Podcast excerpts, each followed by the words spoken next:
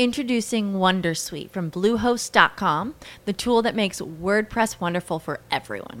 Website creation is hard, but now with Bluehost, you can answer a few simple questions about your business and goals, and the Wondersuite tools will automatically lay out your WordPress website or store in minutes. Seriously. From there, you can customize your design, pick your brand colors, and add blocks. No custom theme or coding required. You'll get content suggestions that you can keep or revise, and with Yoast SEO built in, we automatically help you get found in search engines. From step by step guidance to suggested plugins to an AI powered help bot. Our built in tools make WordPress wonderful for everyone. Maybe that's why Bluehost has been recommended by WordPress.org since 2005. Whether you're a beginner or a pro, you can join over 2 million Bluehost users. Go to bluehost.com slash Wondersuite. That's bluehost.com slash Wondersuite. With the Lucky Land slots, you can get lucky just about anywhere. This is your captain speaking. Uh, we've got clear runway and the weather's fine, but we're just going to circle up here a while and uh, get lucky. No, no, nothing like that. It's just these cash prizes add up quick. So I suggest you sit back, keep your tray table upright, and start getting lucky. Play for free at LuckyLandSlots.com. Are you feeling lucky? No purchase necessary. Void where prohibited by law. 18 plus terms and conditions apply. See website for details. Ultimamente ho avuto dei confronti su cosa vuol dire essere un dev professionale e penso sia giunto il momento di parlarne.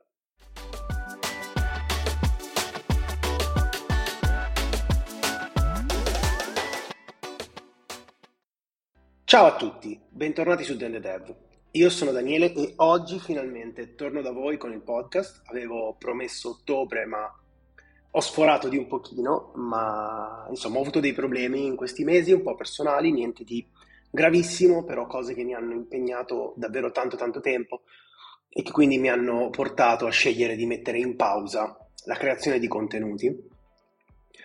Um, mi sono fatto male al ginocchio, io gioco a calcio e insomma la ripresa è stata abbastanza complicata, non ho dovuto operarmi per fortuna, però insomma tutto l'iter di riabilitazione è stato molto simile comunque, perché il crociato era interessato, quindi è stato piuttosto complicato, soprattutto i primi due o tre mesi, considerate che io sono sei mesi praticamente che faccio palestra minimo 5 volte a settimana, 4-5 volte a settimana, perché voglio riprendere, perché è una passione che mi fa bene e mi fa stare meglio e lavorare meglio, oltre che essere una persona migliore, nel senso che mi fa proprio bene all'umore e al carattere, e quindi ho intenzione di riprendere eh, a fare calcio a livello agonistico, sto tornando ad allenarmi e finalmente l'impegno tornerà ad essere più o meno quello standard, quindi sono anche abbastanza felice come potete immaginare. Nel frattempo chiaramente a lavoro ci sono state le cose che andavano avanti e abbiamo avuto un po' di lanci di prodotti o comunque feature del prodotto abbastanza importanti e devo dire ho dedicato molte energie in questi mesi alla mia azienda e a cercare di ottenere i risultati che vorremmo ottenere in termini di crescita del team cercando di mettermi anche in discussione in questo ruolo un po' di, di coaching barra team lead della situazione in cui cerco di portare le migliori pratiche di sviluppo che conosco uh, sul tavolo per permettere al team di crescere e di lavorare al meglio. Ed è stata un'altra cosa che mi ha attirato tanta energia, eh, poi ho avuto anche il covid proprio quando fisicamente un mesetto fa mi stavo quasi riprendendo e, e ricominciando, quindi questo poi ha rallentato un po' tutto, insomma. È stato un po' un 2022, devo dire, particolare, particolarmente sfortunato, ma va bene così. Sto ripartendo, sto ricominciando e devo dire che oggi vengo da voi con un argomento a cui tengo tantissimo. Non so perché non ne ho mai parlato in modo diretto in un podcast, ma è un argomento che a me sta molto a cuore. Ultimamente uh, mi si è mh, presentato davanti varie volte sia perché abbiamo fatto colloquio e quindi confrontandomi con la persona che stava colloquiando con noi, sia per dei post su LinkedIn, su Twitter, um, in cui leggevo cose e mi rendo conto che ho un'opinione molto, molto forte su questa cosa, ma sono anche convinto che sia l'opinione corretta, cioè che questo dovrebbe essere il punto di vista di qualunque programmatore. E quindi ho cambiato idea, oggi volevo parlare un po' di più di, di queste mie problematiche, del modo in cui le ho affrontate, ma sinceramente non ero convinto di, di quel contenuto, lo ritenevo un buon, una buona idea per ripartire e anche per spiegare un pochino la mia assenza, ma sinceramente uh, mi piace fare il coach da un punto di vista di programmazione, ma non mi sento in grado di potervi dare poi così tanti consigli su come affrontare i momenti difficili. Uh, l'unica cosa che mi sento di dire è che ho preferito fare focus su quello che in quel momento era il mio problema, ovvero la mia condizione fisica, eh, per cercare di, di migliorarla. Detto questo, oggi voglio parlarvi di cosa significa essere professionale per un programmatore. Perché spesso, secondo me, eh, c'è un po' un fraintendimento su quello che è la buona professionalità per i programmatori e eh, soprattutto ci sono delle cose che magari tanti programmatori pensano che mh, non sia colpa o responsabilità loro, non stia loro, ma sono delle decisioni che subiscono da parte delle aziende e io prima la pensavo così, non, non, non vi nego, ma eh, poi capisci che, che non è così e che è un errore. E quindi oggi voglio dirvi cosa significa per me essere un dev professionale e quindi quali sono le cose che ti rendono davvero professionale come programmatore. Per esempio, la classica cosa che tutti ritengono uh, che esuli un po' da, da, dalla loro libertà o comunque dalle loro responsabilità in quanto programmatore è la scelta se scrivere o meno i test. Mi capita tante volte di sentire dei programmatori che mi dicono guarda sì, mi piacerebbe poter scrivere i test, però alla fine poi è sempre stata ritenuta una cosa inutile dal management. Ora, con tutto il rispetto per tutti i migliori e più grandi manager del mondo, che sicuramente ottengono dei risultati in termini di gestione di un'azienda molto migliori di quelli che potrei fare io, perché ovviamente hanno le competenze che servono per farlo, però i programmatori siamo noi. Loro non hanno le competenze per dirci come fare il nostro lavoro. Loro devono solo portarci i problemi o le opportunità sul tavolo. Poi devono lasciare a noi insieme al team, che sia un team di prodotto, che sia un team tecnico e basta, eh, la risoluzione di questi problemi o il trovare come implementare un qualcosa che possa farci cogliere l'opportunità, insomma. Ma non devono mettere bocca in questo processo perché non ne sono in grado.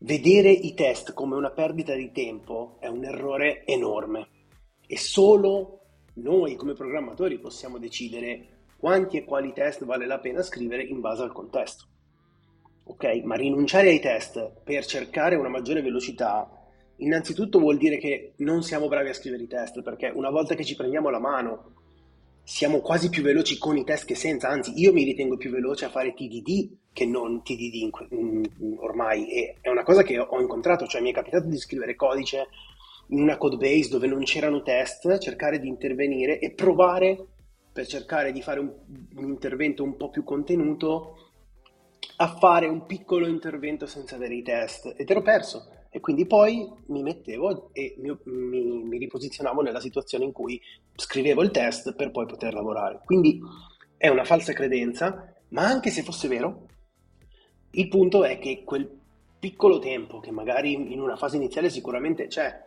aggiuntivo quando non siamo molto esperti, è un investimento che vale uno e che ti fa recuperare almeno tre volte tanto quando poi eh, ti accorgi che ti hai evitato di fare bug fixing, uh, debugging per eventuali problematiche che hai anticipato grazie ai test. Quindi nessuno può dirvi se scrivere o no i test, è, mh, mm, semplicemente dovrebbe essere by default, li scrivo sì.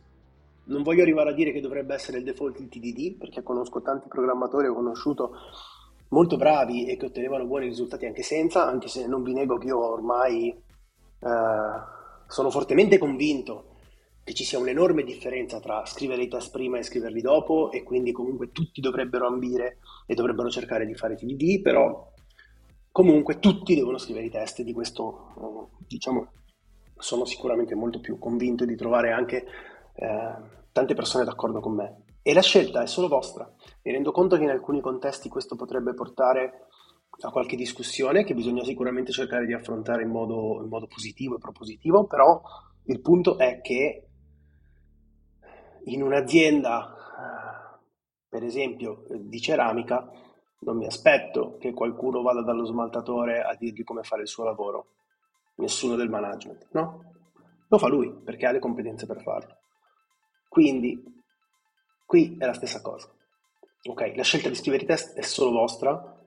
E io scrivo sempre i test, mi è capitato di avere qualche volta qualche uh, confronto con qualcuno che diceva magari ma boh, a volte magari skippa questo test così vai più veloce. E io rispondevo no, io lavoro con i test. Se poi so, perché questa è un'informazione importante da sapere, se poi so che c'è fretta, perché magari è, può capitare, no? un'opportunità che bisogna cogliere in pochi giorni, sicuramente faccio le mie valutazioni, magari i test proprio di tutti i casi limite all'inizio non li metto, no? Cioè sono valutazioni diverse a meno che non mi costino talmente poco che il tempo guadagnato è, è irrilevante rispetto a, a, alla sicurezza comunque maggiore che ti danno. Quindi il punto è, nessuno ve lo può dire, è una vostra scelta, non ve lo fate imporre, si lavora così, punto, nessuno vi può dire come fare il vostro lavoro. Se vi lasciate dire come fare il vostro lavoro, per come la vedo io, non siete al 100% professionali, ok? Perché vi state facendo prevalicare le vostre competenze da qualcuno che quelle competenze non le ha, perché mh, mm, o vi sentite in soggezione oppure ve ne fregate un po' eh, di far valere le vostre ragioni perché lui è il capo e non state facendo il bene dell'azienda, ok?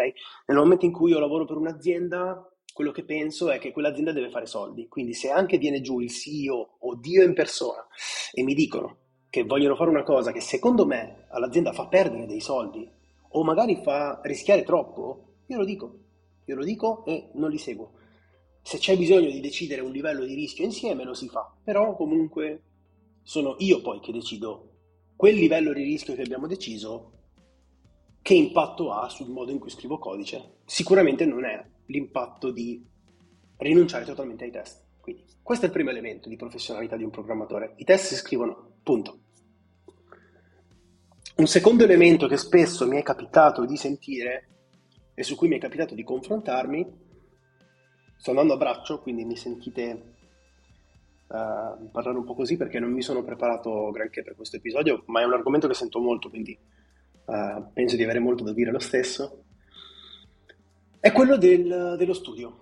Cioè, penso che, uh, non voglio dire all'unanimità perché chi esula dal contesto c'è sempre, però il 99% dei programmatori penso che siano concordi nel dire che il nostro è un lavoro in cui bisogna studiare continuamente, ogni giorno, ogni settimana, di mese in mese, perché la tecnologia cambia, si evolve, perché ci sono una miriade di cose che impararle tutte è impossibile, quindi c'è sempre qualcosa da imparare per diventare migliori.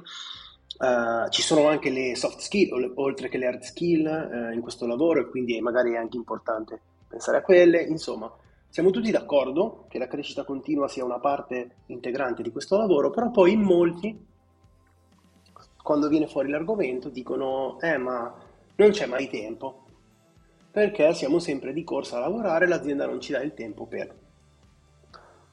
Ecco, lo dicevo anch'io una volta, lo pensavo anch'io. Cioè, io vorrei crescere, studiare, pensavo, però poi ci fanno solo lavorare, non c'è mai il tempo. Ehm, io sono ancora convinto di una cosa. Le aziende che assumono dei programmatori dovrebbero dare del tempo ai programmatori durante set- le ore lavorative per farlo. Noi eh, in MyMenu lo facciamo. Abbiamo mezza giornata di formazione, lo fanno anche tante altre realtà italiane. Però non tutti lo fanno. Vuoi o non vuoi, dobbiamo affrontare questa realtà. Arrendersi a questa cosa come programmatori, arrendersi al fatto che l'azienda non ci dà questo tempo per farlo, perché in molti danno magari un budget, no? però il tempo è più difficile da ottenere. Beh, arrendersi a questa cosa è un errore ed è una mancanza di professionalità, per come la vedo io. Perché la crescita innanzitutto è tua, è personale, quindi da un lato mi verrebbe anche da dire, è vero, è una scelta personale che uno è legittimo che faccia, però dall'altra parte comunque stai rinunciando a parte della tua professionalità facendo quella scelta perché non stai eh, mettendo in campo tutto quello che puoi per essere il miglior programmatore che tu puoi essere. Quindi comunque questa cosa è da considerare nella scelta. Um, però ecco, arrendersi a questa cosa vuol dire anche rimanere in balia degli eventi. Cioè se tu vuoi arrivare a scrivere i test e non li conosci, non sei non hai esperienza, studiali, esercitati, fallo e quando li saprai fare potrai iniziare a farlo su codice di produzione, che come dicevo prima è una scelta che non deve arrivare dal management, è una scelta tua, tecnica del programmatore e quindi prima li impari e poi li puoi utilizzare. Se non li impari non arriverai mai a conoscerli a tal punto da utilizzarli nel codice vero e quindi non scrivi test. Quindi abbiamo messo insieme due elementi di poca professionalità. Non ti migliori e non scrivi i test. È giusto investire, e questa cosa la dico nonostante un tempo io avrei storto il naso davanti a questa frase, ma credo fortemente che sia vera. Eh, è giusto investire il proprio tempo personale fuori dall'orario di lavoro per crescere. Perché la crescita è tua, è personale, cioè studiando guadagnerai di più, diventerai un programmatore più bravo, otterrai migliori risultati, che vuol dire appunto più soldi, più soddisfazione, insomma, è giusto, ognuno lo deve fare con i suoi tempi, i suoi modi, c'è chi potrà dedicare magari un giorno intero, a settimana per farlo, c'è chi potrà dedicare poche ore, ma anche solo. Eh, conosco gente che fa per esempio mezz'ora al giorno, si sveglia me- mezz'ora prima la mattina prima di andare a lavorare per dedicare una mezz'oretta a questa cosa. Ecco, anche solo un pomodoro al giorno, un pomodoro a settimana, se proprio vogliamo ridurlo al minimo indispensabile, è quel, quella goccia che piano piano comunque dopo un anno può diventare un bicchiere e dopo due anni può diventare due bicchieri e dopo cinque anni può diventare una bottiglia. Se rimani fermo c'è il logoramento, cioè se tu rimani fermo non rimani, il tuo valore da programmatore non rimane 10, piano piano cala perché c'è un po' di logoramento dato dal fatto che la tecnologia va avanti, che le cose cambiano, quindi tu comunque devi sempre evolvere. Quindi quel piccolissimo quella piccolissima percentuale, il minimo, il minimo minimo che si può mettere in campo serve a farti rimanere sempre un 10. Poi se riesci a metterci anche qualcosina in più, allora puoi essere un 10,1, dopo magari anche un mese o un anno, e dopo due anni un 10,2, ma stai comunque migliorando. Ok? C'è chi lo farà con questo ritmo, c'è chi magari addirittura riuscirà in un anno a diventare un 11. Questo rimane una scelta personale, chiaramente dipende anche da il contesto di vita che abbiamo, no? Da, se abbiamo una famiglia, se non l'abbiamo, se abbiamo altre passioni che vogliamo curare, perché alla fine poi ci sono 24 ore al giorno e bisogna dare una priorità a quel tempo e decidere in cosa investirle. Però l'importante è avere questa mentalità, perché, ripeto, per me è giusto che l'azienda metta a disposizione del tempo, perché un'azienda che assume un programmatore deve sapere che la sua crescita fa parte del suo lavoro e quindi deve dargli la possibilità di farlo.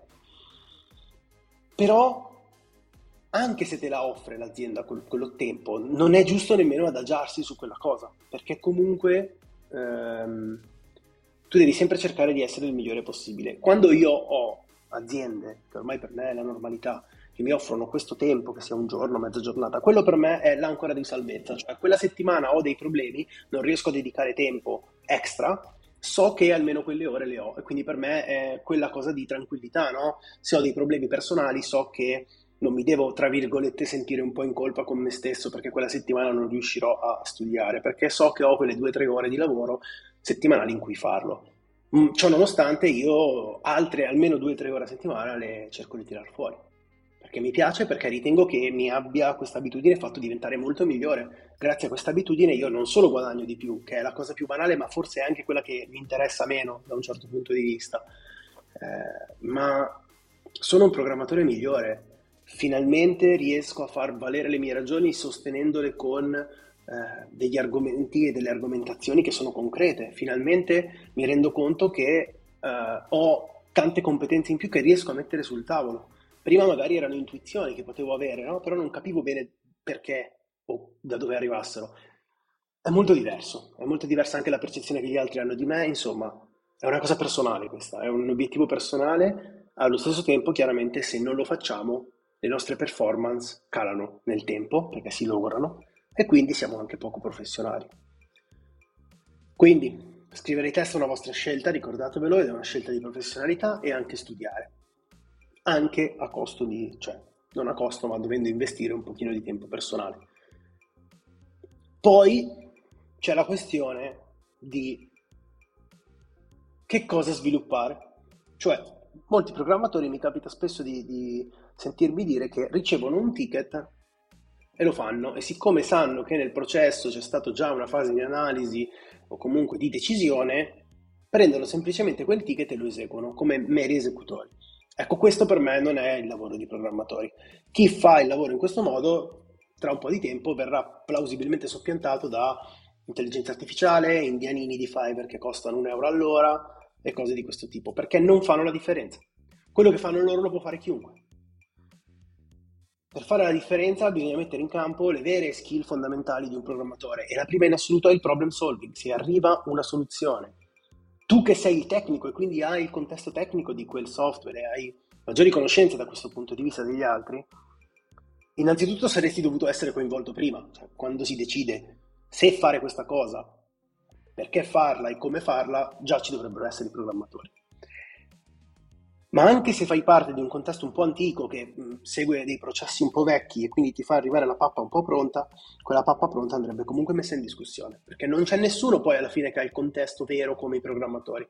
E quindi se quella roba secondo te non ha senso, è troppo difficile, costa troppo, eh, non si può fare in quel tempo, bisogna semplificarla, eh, si può fare in un modo migliore, eccetera, eccetera, eccetera, tu devi dirlo, ma non dirlo eh, guardate che è, poi magari alla prima obiezione, no, vabbè, fatti vostri. No, no, devi far valere le tue ragioni. Assolutamente, discutere, fare. Poi è chiaro che a un certo punto, se la discussione non porta da nessuna parte, anch'io probabilmente direi dopo qualche giorno, vabbè, lo facciamo come volete voi, è una perdita di tempo, ma sappiate che questo modo di lavorare per me non va bene e io non voglio lavorare così. Ok? Cioè, non si può pretendere che le cose cambino da oggi a domani, no? Però allo stesso tempo bisogna far capire che quel modo di lavorare lì non vi piace, non vi va bene, non porta risultati. Perché alla fine poi, se voi date del valore, nel momento in cui gli altri capiscono che vi sentite, um, non siete contenti no? di, di, quello che si sta facendo perché vi sembra che porti poco valore, vi ascolteranno. Se voi invece siete meri esecutori, non avrete mai uh, la credibilità e anche la uh, capacità di essere ascoltati perché tanto non dite mai niente. Ok? Quindi ricordatevi che siete voi, è il programmatore, è il team, per dirla meglio, perché poi nel team, se fosse un team cross-funzionale vero, ci sarebbero un product manager, uno UX designer, magari anche un, un DevOps barra un, un QA eh, dedicati o meno. Insomma, però l'ownership è del team. Non può arrivare nessun altro a dirvi come fare le cose. Gli altri vi devono portare i problemi sul tavolo, vi devono aiutare a risolverli perché loro hanno il contesto magari di business, no? Che è maggiore del vostro e ve lo devono trasmettere, però ecco, non vi fate imporre le soluzioni tecniche, assolutamente, mettetele in discussione, anche le soluzioni ai problemi, a voi devono arrivare i problemi, non le soluzioni, tutti arriveranno già con la soluzione in testa perché molti sono abituati a lavorare così, è normale, però quel solution mode bisogna cercare di trasformarlo per arrivare alla radice del problema perché gli altri non hanno il contesto vostro e quindi la loro soluzione sarà sicuramente meno efficace, probabilmente più costosa di quella che voi riuscirete a pensare. Quindi metteteli in discussione. Gli altri si accorgeranno di questo valore che portate, ve lo garantisco. E l'ultima cosa che spesso è molto sottovalutata è che per essere, secondo me, programmatori professionali bisogna essere proattivi, ma non eh, così in generale bisogna esserlo sicuramente anche nelle conversazioni, nelle cose, ma principalmente secondo me bisogna essere proattivi nel risolvere e affrontare i problemi e cercare anche di anticipare magari i bug e gli errori. In questo gruppone, detto così, fanno parte sicuramente anche i test, cioè scrivere i test ci fa essere proattivi nell'anticipare i problemi e i bug. Però eh, soprattutto penso ad un aspetto che spesso è molto trascurato dai programmatori, ovvero il monitoring e l'alerting delle applicazioni in produzione. Cioè, se c'è un errore in produzione non ce ne dobbiamo accorgerne perché arriva una segnalazione di qualcuno, che sia un utente o che sia qualcuno dei nostri che fa sempre QA eh, in continuazione. Dovrebbe esserci un sistema automatico che ci dà un alert, perché in questo modo noi possiamo intervenire immediatamente, ridurre al minimo l'impatto del problema, eccetera, eccetera. Quindi bisogna cercare di affrontare anche questa cosa ovvero il voler riconoscere i problemi e risolverli con proattività, cercando di anticiparli e cercando di farsi aiutare dagli strumenti migliori che possiamo conoscere. Anche qui serve studiarli, serve impararli, però è una cosa che poi ripaga. Quindi, questo è un altro aspetto molto importante. questi erano i miei quattro punti, ovviamente ce ne sono tanti altri e il mio invito è scrivetemeli nei commenti, eh, sia, qua, sia su LinkedIn, sia su Twitter, ovunque voi vediate la puntata condivisa potete lasciarmi un commento e far parte della conversazione. Sto pensando di creare un piccolo spazio per la community, ma ehm, non voglio nemmeno fare eh, una cosa mh, troppo banale, nel senso che per esempio un gruppo Telegram sarebbe molto facile, però ci sono già alcuni gruppi Telegram italiani, alla fine ci sono sempre più o meno le stesse persone, quindi mi sembrerebbe anche un po' strano creare l'ennesimo gruppo Telegram, quindi ci sto pensando, però mi piacerebbe almeno, almeno trovare un unico punto in cui raccogliere i commenti delle persone agli episodi per alimentare una conversazione. Però per ora, come al solito, su tutti i miei canali io ho condiviso l'episodio, quindi ovunque vogliate potete commentare l'episodio, anche scrivendomi in privato sul mio sito, come al solito trovate tutti i link per seguirmi e vi chiedo come al solito se vi piace il contenuto di condividere questo episodio con chiunque pensate potrebbe essere interessato per aiutarmi a farmi crescere. L'episodio come al solito è disponibile sia su podcast che su YouTube, sia per il podcast che per il canale YouTube. Sto pensando a dei contenuti nuovi, voglio dare questa anticipazione. Ormai per come sono andate le cose probabilmente mi organizzerò per il 2023 cercando di arrivare a definire queste idee, quindi fino a fine anno riprenderemo con la struttura classica, probabilmente senza live per il momento, uh, per cui solo con il podcast caricato in ambo le piattaforme, però ecco, questo è il, uh, il tutto. Vi ringrazio ancora per aver ascoltato l'episodio. Grazie e alla prossima, sempre qui su the Dead.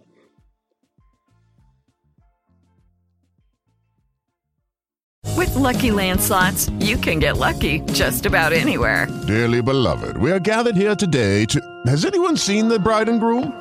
Sorry, sorry, we're here. We were getting lucky in the limo and we lost track of time. No, Lucky Land Casino, with cash prizes that add up quicker than a guest registry. In that case, I pronounce you lucky. Play for free at LuckyLandSlots.com. Daily bonuses are waiting. No purchase necessary. Void where prohibited by law. 18 plus. Terms and conditions apply. See website for details.